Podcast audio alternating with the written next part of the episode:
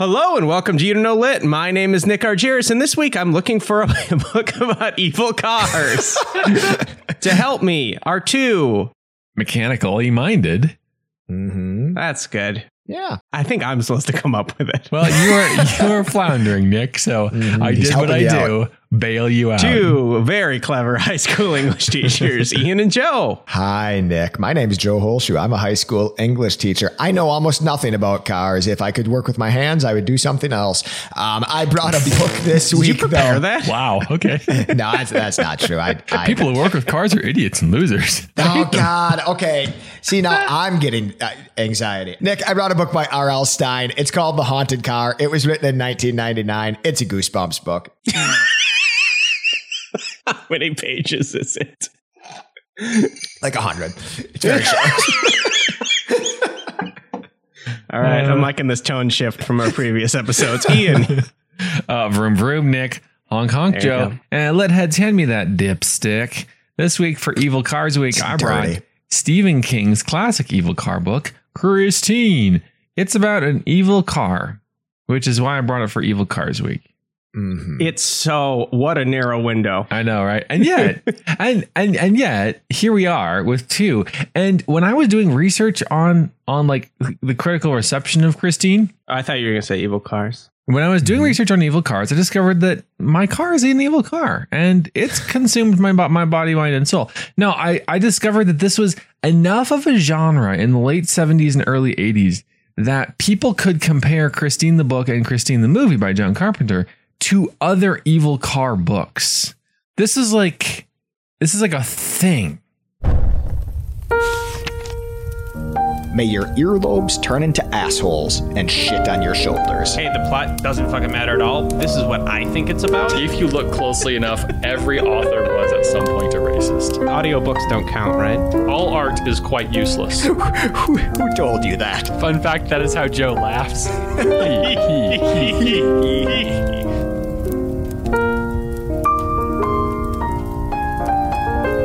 I think at a certain point, Ian had brought From a Buick 8, which is Stephen King's other evil car book, obviously. And we're like, what is going on? How on earth does this genre support two titles from the same author? But apparently it supported many titles from many authors. The evilness, I don't know, we'll get into this, I guess, but the evilness is not like... I think now is the time. Okay. I don't think we're like putting a pin in evil cars to talk about evil cars later. Well, I'm thinking like the nature of the evil. The nature of the evil in my book is not like, oh, that thing gets the worst gas mileage or... this thing's a lemon. Just call it what it is, Ian. It's boomers who loved their cars growing up who decided to write about their cars. I mean, yeah, it's an excuse to say things like white wall tires and your dad finally wrote his car book. Welcome, Lit Heads, to You Don't Know Lit, a weekly, as we call it, strongly podcast, where every week we bring a car. We talk about cars. This week is evil cars. Car talk. Next week, join us for happy cars, followed by. You know, just moody, insert a few emotion. Moody cars coming up in a few weeks to be exciting. Where every week we pick a theme, and Ian and Joe, two high school English teachers, bring book recommendations. Or Leadheads, you submit a book recommendation that they have to read. Mm-hmm. And gentlemen, just to keep you on track, we have some show rules. Rule number one: only unavoidable spoilers, preferably none. In fact, I don't think we've ever really included any. Rule number two: omit needless words, Joe. And rule number three: only winning matters today. Who's ready to lose about their evil car book? Joe, did your last R.L. Stine book win?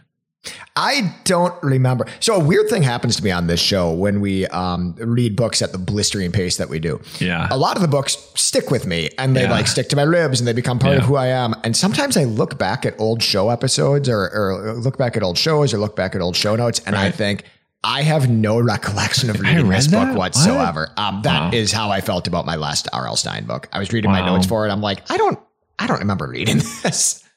Too bad. So I Googled evil cars real quick because I'm like, all right, I just want to know what happens with that Google search. I don't think anybody's ever searched it before. Probably not. And I was wrong. There are all sorts of evil cars, but I will tell you, it is a scale. It's a sliding scale of the definition of evil. Yeah. Because it starts off with Ian, it starts off with like your car from Christine. and then it goes to like the Transformer car, right? And you're thinking, okay, I guess that's, you know, yeah, they were the bad guys, right? And then we get to like the car that the villain drove in a 1960s James Bond movie. Yeah. And you're like, okay, I think they ran out of stuff real quick here. Mm-hmm. Let's see. Here's the car from... Oh. It's a car Hitler drove. I can imagine it pretty quickly just becoming like cars that people died in. The rest of the list is Nazi cars. Which, let's be honest, the car that JFK was riding in, it didn't have a top, so it's evil. It's stupid as shit. Okay, Ian, do you want to tell me about your evil car book? Actually, Joe, you go first because you've always gone first. I always do go first. I was really thrown for a loop. I was so excited for a second there. All right. Nick, this book is about what happens when the family of a car-obsessed boy end up owning a haunted car. I have it all in caps in my notes. A haunted car. It is written by R.L. Stine, and it is classic Goosebumps. It's full of misbehaving children, absentee parents, unlikely twists and turns, and it reads in a breeze. How might a car be haunted? How might a car be evil? You'll have to use your imagination, or just read this. You'll have to take 20 minutes to read this book. Yes, I would imagine.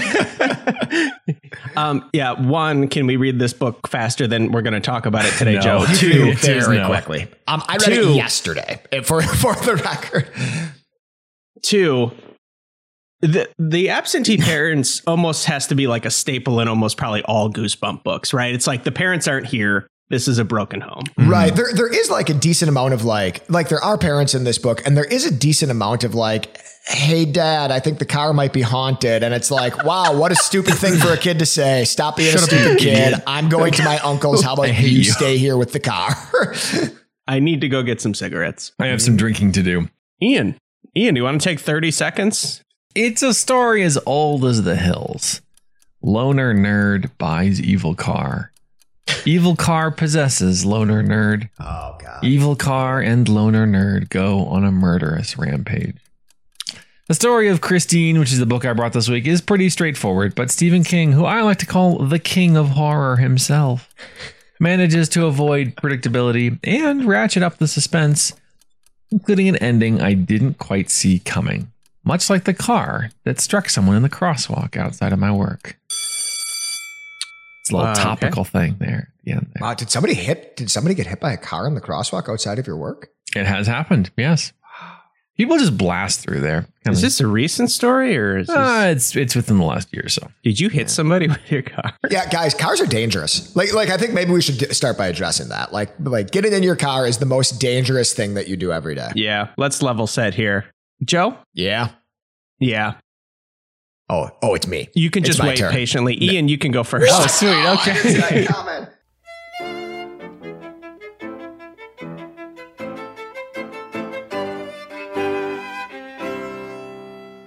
I want to avoid spoilers, so I'm not really going to tell you much about this. I'll just say like there are three main characters we have. That's rule number one. Yeah. Mm-hmm. Only. And they're the unavoidable spoilers here are. Most of the spoilers are avoidable, including what happens to our three main characters. Well, four if you count the car. You've got your main protagonist. You've got which we do. Of course we do. We've got your main protagonist. You've got the love interest. There is the victim, I guess we could say, the guy who buys the car and eventually kind of gets caught up in it. And then there's Christine herself.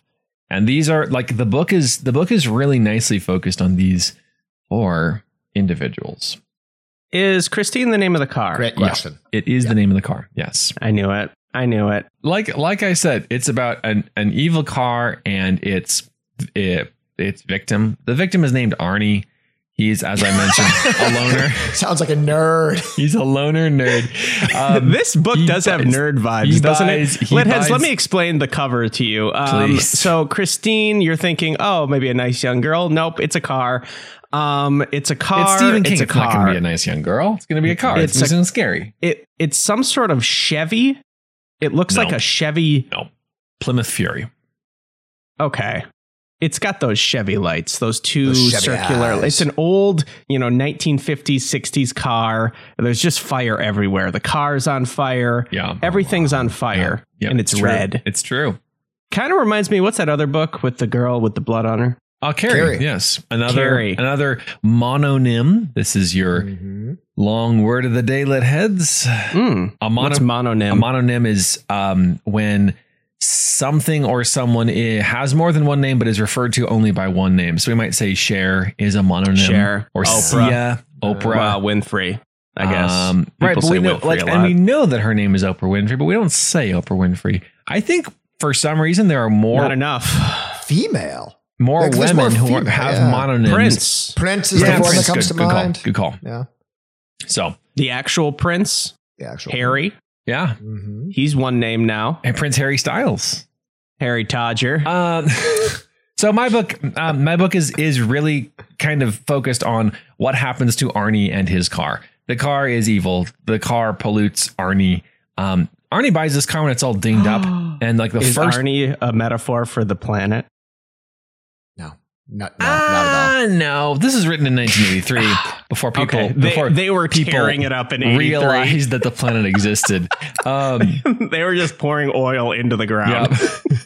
Actually, I think that may happen at one point in my book. I think they may change the oil from the car. They changed the oil, pouring it into the grass. They may just dump it in the grass.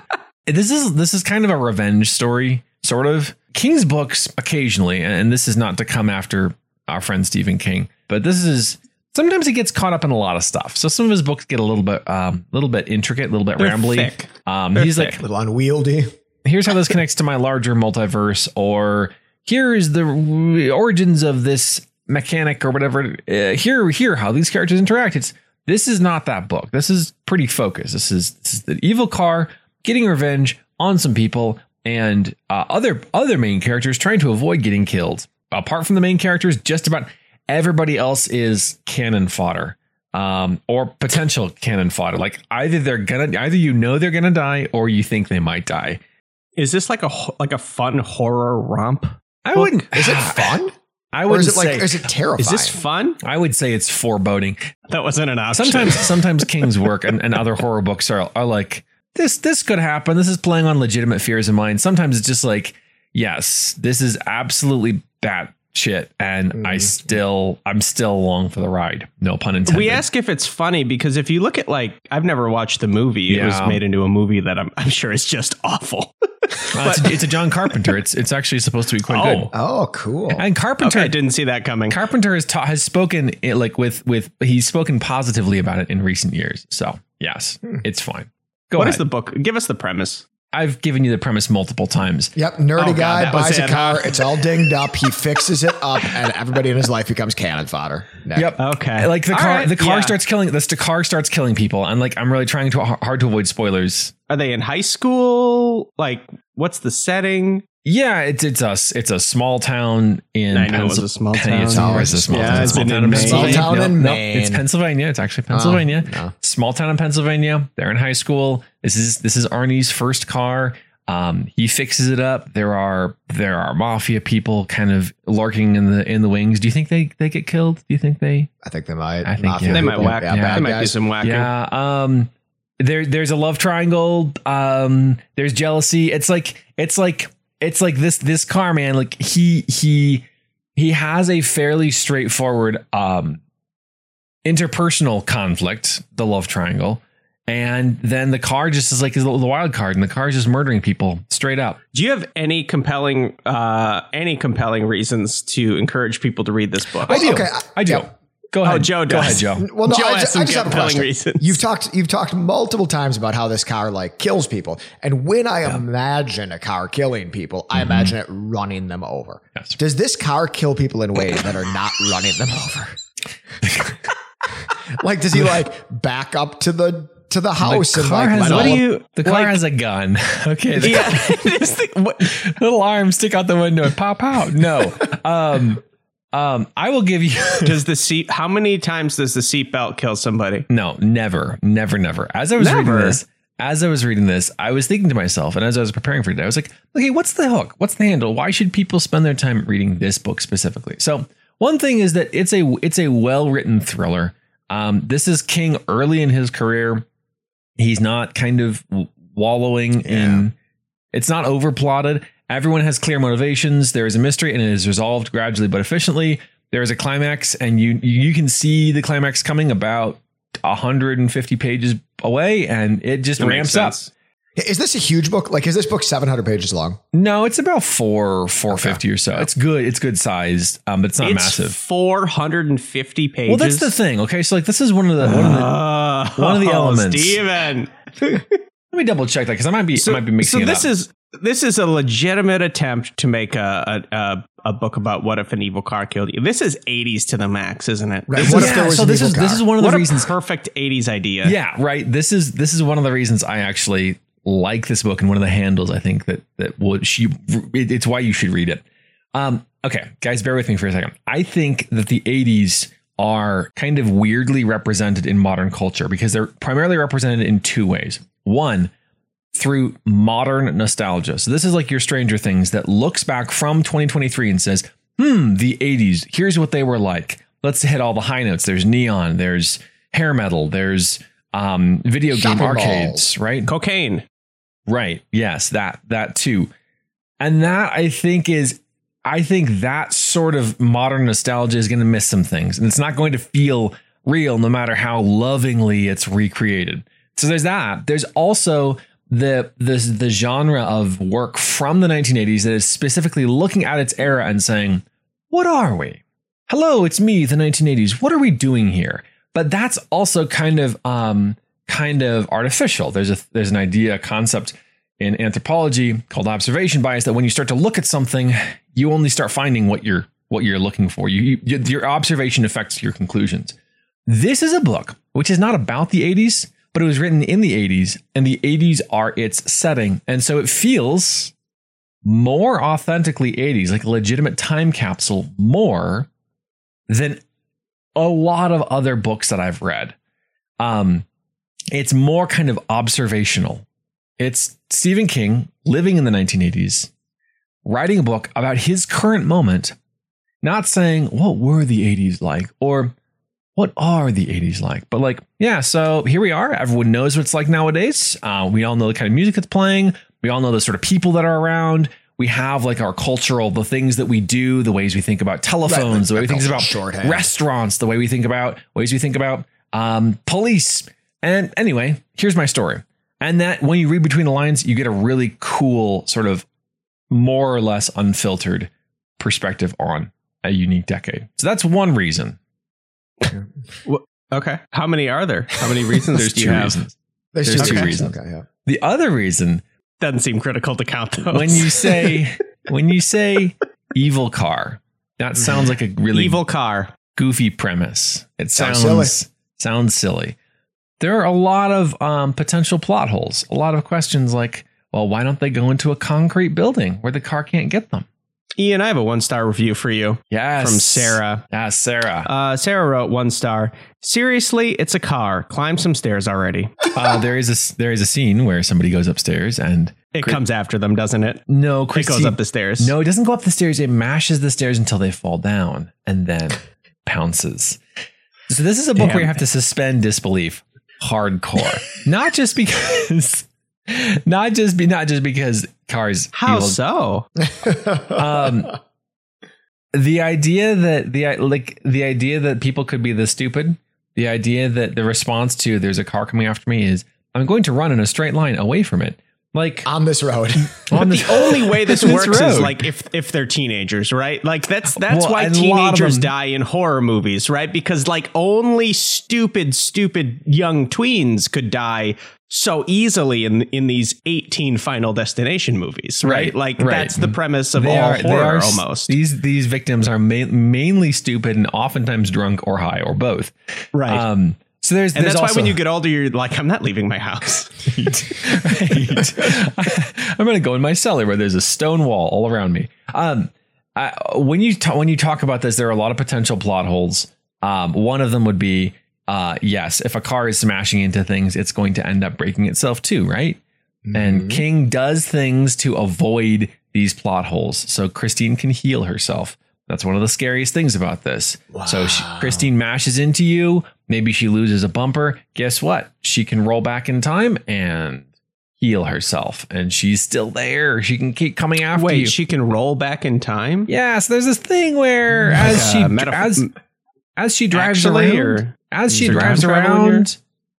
it's kind of like time travel. Her odometer. This is not time traveling car week. The odometer, runs backwards as she drives forward. Oh, and as the odometer rolls backwards towards zero, she grows into a more beautiful, like complete fixed car. Is this car possessed? Also, why does it have a name? Does it talk? Ian, does this car talk? This is not car talk. No, the car is sort of possessed. The time of the podcast where we asked, do these cars talk?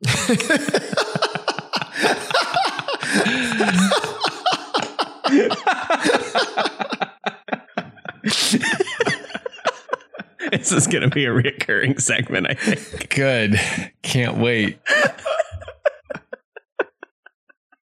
I'm just lit heads. I'm just waiting for these two buffoons to stop laughing themselves. It's a little funny. I have a question, and this might be spoiler. This car travels back in time as she drives forward. Her odometer moves back towards zero. What happens when she reaches zero? Does she cease to exist? Is that what happens in this book? Is that the climax of this? We don't. Lit heads, you're gonna have to read it to find out. That's a legitimate question. Like that's one of the mechanics that you gotta, if the car, another plot hole, if the car is evil and supernatural, how do you kill it? King has to deal with that. Like, you can't just, use the power of love. The car is made of steel, and steel beats love every time. That's true. Paper beats rock, rock beats scissors, steel beats love. Okay. Did you like this book even? I loved it. I like Stephen King a lot. Loved it. Yeah. I would say this is on my list of Stephen King evil car books. This is still behind From a Buick 8. From a Buick 8 is just a better story, and it's more engaging to me. But this is a very solid Stephen King. I would say it's in the top third. And the movie seems quite good, so maybe I'll check that out. Litheads. It's John Carpenter. Yeah, I think the magic of Stephen King is right there. Like, you describe the premise of Stephen King, you describe what happens in the book, and it sounds preposterous in a lot of ways. You're like, that sounds ridiculous. And that's right. Like, well, wait, did you even like this book? It's like, oh, I loved it. Yeah. Like, I could not put this book down. Right. It was outstanding. Right. He can make what seems impossible and a waste of your time, not a waste of your time. So I'm glad I read this book. I still like From a Buick 8 better, but this is a Well, he wrote From a Buick 8 after he had that personal vendetta against cars. Like, didn't he write that after he got hit by a car? So this is 1983, which is way before he got ran over by in Maine. So we kind of get like both sides. I do like the idea that he gets hit by a car and he's like, you know what? I think I have more to say about shitty cars. I'm gonna go back to that well. I mean, What a beautiful poetry to life, huh? You write a book about some evil cars and one fucking hits you. The one comes and finds you. Yep.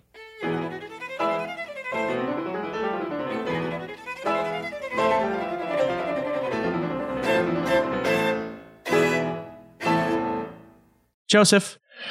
Nicholas. I could not find a 1-star review for your book. It's reviewed that there. It says there's 43 on Goodreads, but they're all private. Private 1-star. Who's rating these privately? People are afraid to be seen in public. Yeah, They don't want to attach their name to such a beloved book, such as Goosebumps, R.L. Stine, 2000, R.L. Stine, The Haunted Car. Let me describe this one. Mm-hmm. The tagline, which the book has a tagline, so I just to put that. But like all books, it has a subtitle. Yes, a tagline. Ghosts, start your engines. So,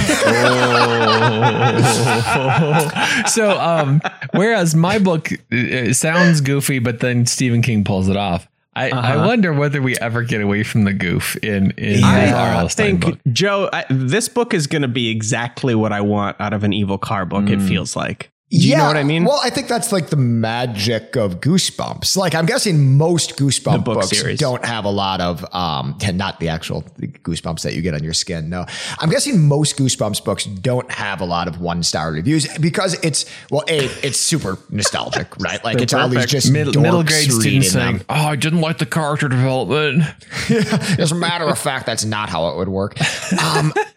Yeah. So this book is, it's kind of what you think it is. I think it's weird that the tagline for this is "Ghosts Start Your Engines." That it reminds me of when we last time I brought in the R.L. Stine book. One thing he had said is that he used to like plot his books out before he wrote them, but now he pretty much just comes up with a title and starts writing. And the tagline "Ghosts Start Your Engines" feels weirdly disconnected from what this story is actually about. So wow. Like, it's really good for the cover of a book, but doesn't super reflect like what is going on in this book. This book is about sewing. Are there ghosts? This book doesn't even have a car in it, guys. No, this book does have a car in it. The car is haunted.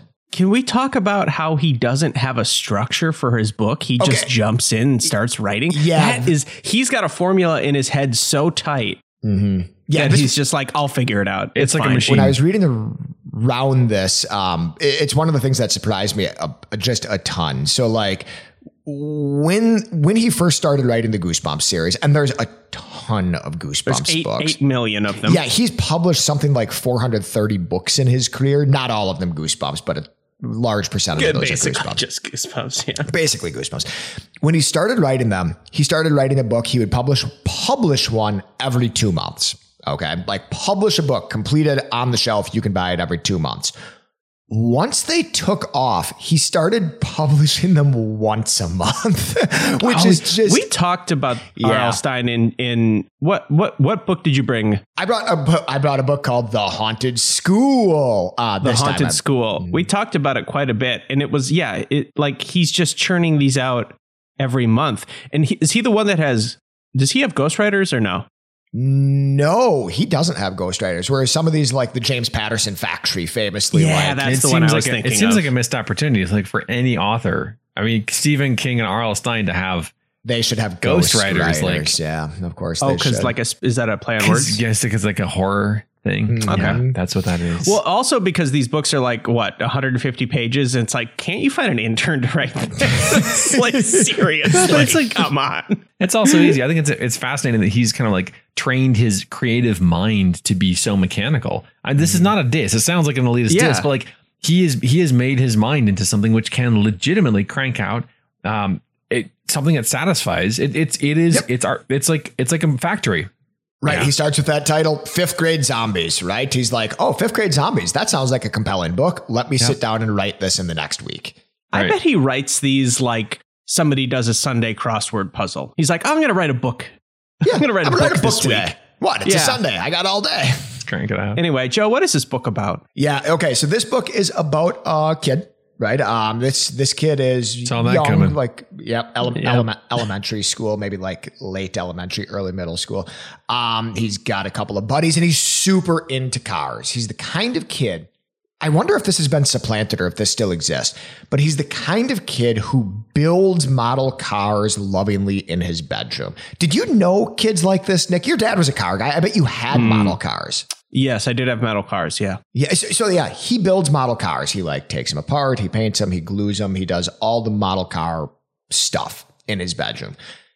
His parents get in a fender bender or a car accident to the point where like they have to get rid of their car and they buy a new car out of the newspaper for a great price. In fact, the guy seems really kind of eager to get rid of it. How many teeth does he have, Joe? Yeah. Oh no. He's just a dude. He's just a normal guy. Just a normal dude. Nothing suspicious here. What was it? Anything askew?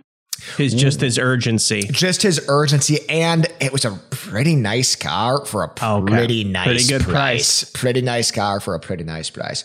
I see an overt message coming. Keep going. The car moves into the garage because that's where cars live. The car moves into the garage and pretty soon weird things start happening. Okay, what's the first weird thing that happens? Is it the horn? Is it the car starts? Does the car murder several people?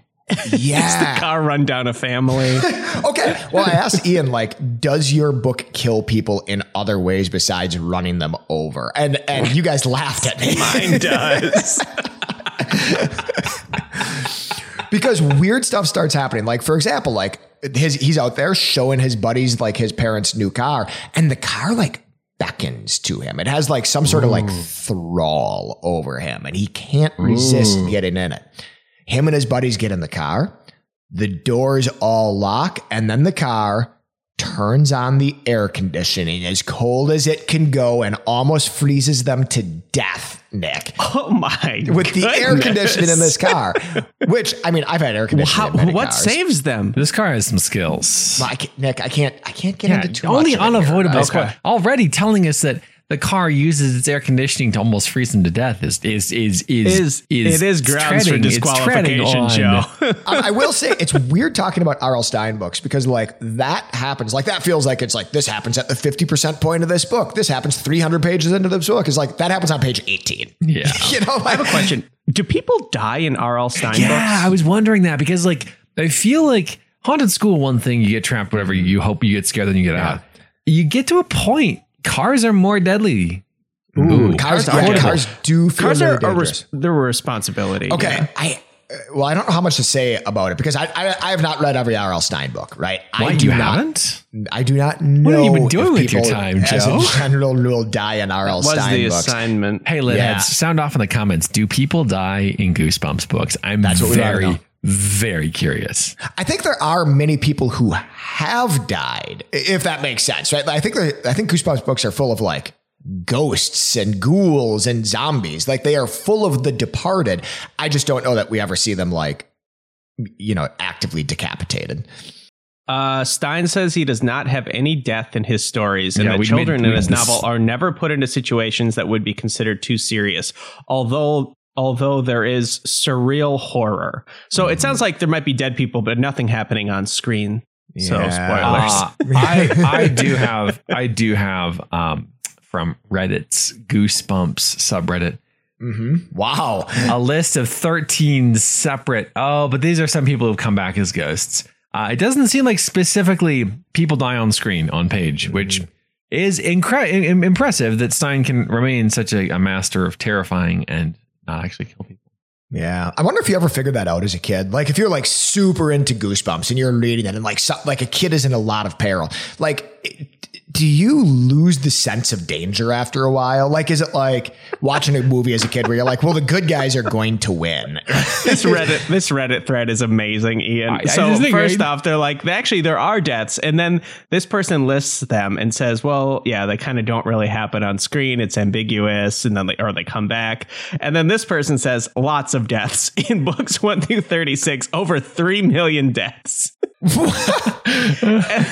Amazing. Oh, there are conversations happening on the internet about everything. It's just incredible. Sometimes you wonder if the internet has like, if it has served its purpose. Peaked. You know, like have we talked about everything that there is to talk about? Like, is it just pop culture at this point? Joe, I actually have a theory about this. Mm-hmm. I think, and this, prepare yourself. Mm-hmm. It gets a little bit wider and a little bit more depressing, but I'd like to put it forth here. I think as humanity, we're done talking about things. I think there's pretty much nothing else to say. Mm-hmm. And that's why I think movies kind of suck now. There's nothing else to say. It's just derivative. It's just irony of layers of irony. Music, nothing else to say. Sure. I would like to say just, I agree with Nick, Lidheads, except for this podcast. We need more. There's nothing derivative here. We're not derivative. We're original. We're fresh. Please. We're the wellspring of originality on the internet. So just do keep on listening and so on and so forth. I only have one more thing to say about it. Okay. And it does a bunch of haunted things in here, right? Like that are like kind of excited for Tiffany's. My favorite haunted thing that this car does, though, is at a certain point, our young man opens the glove box and there's a slip of paper in the glove box that says, I'm evil.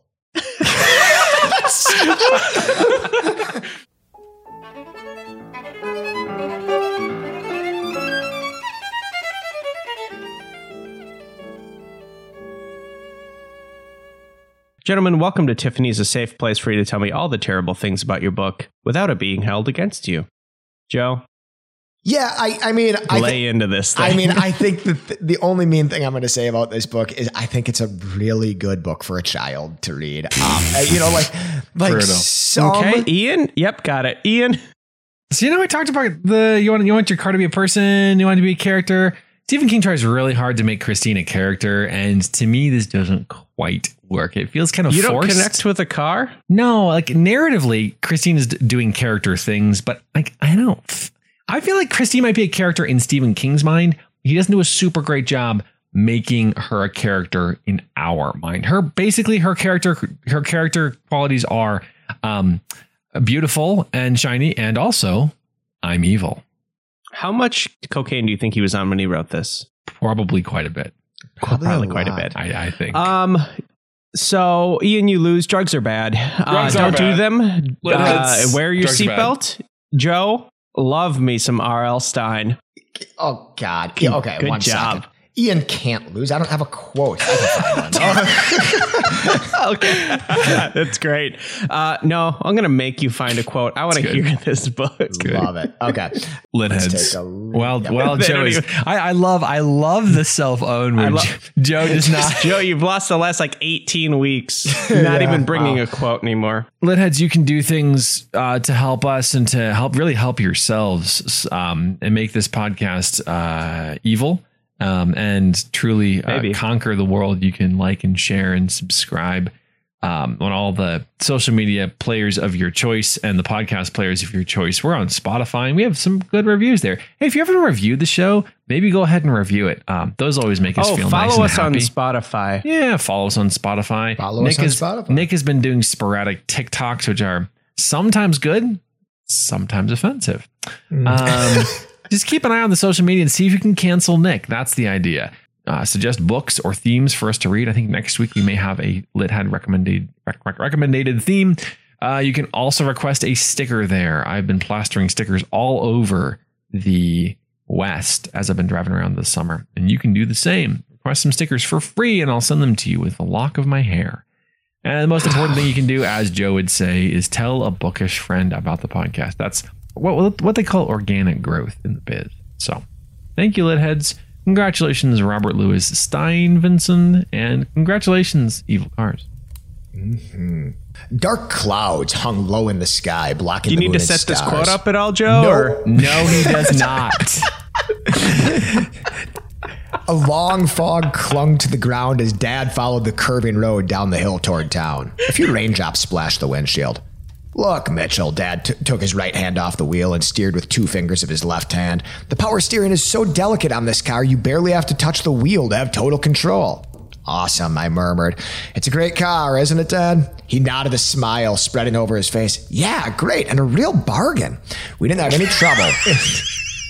Until the trip back from town. The rain started pouring down really hard. Sheets of rain thundered over the windshield, blurring the light from the headlights, making it impossible to see. It's like driving underwater, Dad muttered, slowing the car. Leaning over the wheel, he steered with his left hand. His right hand fumbled over the dashboard. I can't find the wipers, he scowled. Do you see the wiper control? I leaned forward as far as the seatbelt would allow me. I squinted at the dashboard. Radio? Heater? Flash signal? No, I don't see it, Dad. Dad uttered a frustrated sigh. He pulled the car to the side of the road. Rain washed over the car like ocean waves, one wave right after another. Quick, open the glove compartment, Dad ordered. Find the manual. It'll tell us where the wiper control is. Hurry. He continued to search the dashboard. Where is it? Where's the stupid knob? Dad hates things like this. He always loses it in an emergency. I'll find it, I assured him. I pulled the lid of the glove compartment down and a tiny light flashed on. I lowered my head and peered inside. Hey, I cried out in surprise. No car manual in there. Nothing. Empty. Except for a torn scrap of white paper. No. What is it? Dad demanded, still searching the dashboard. I pulled the scrap of paper from the glove compartment and, holding it into the dim light, I read the scrawled words. Two words. I'm evil. I like that the car used the contraction.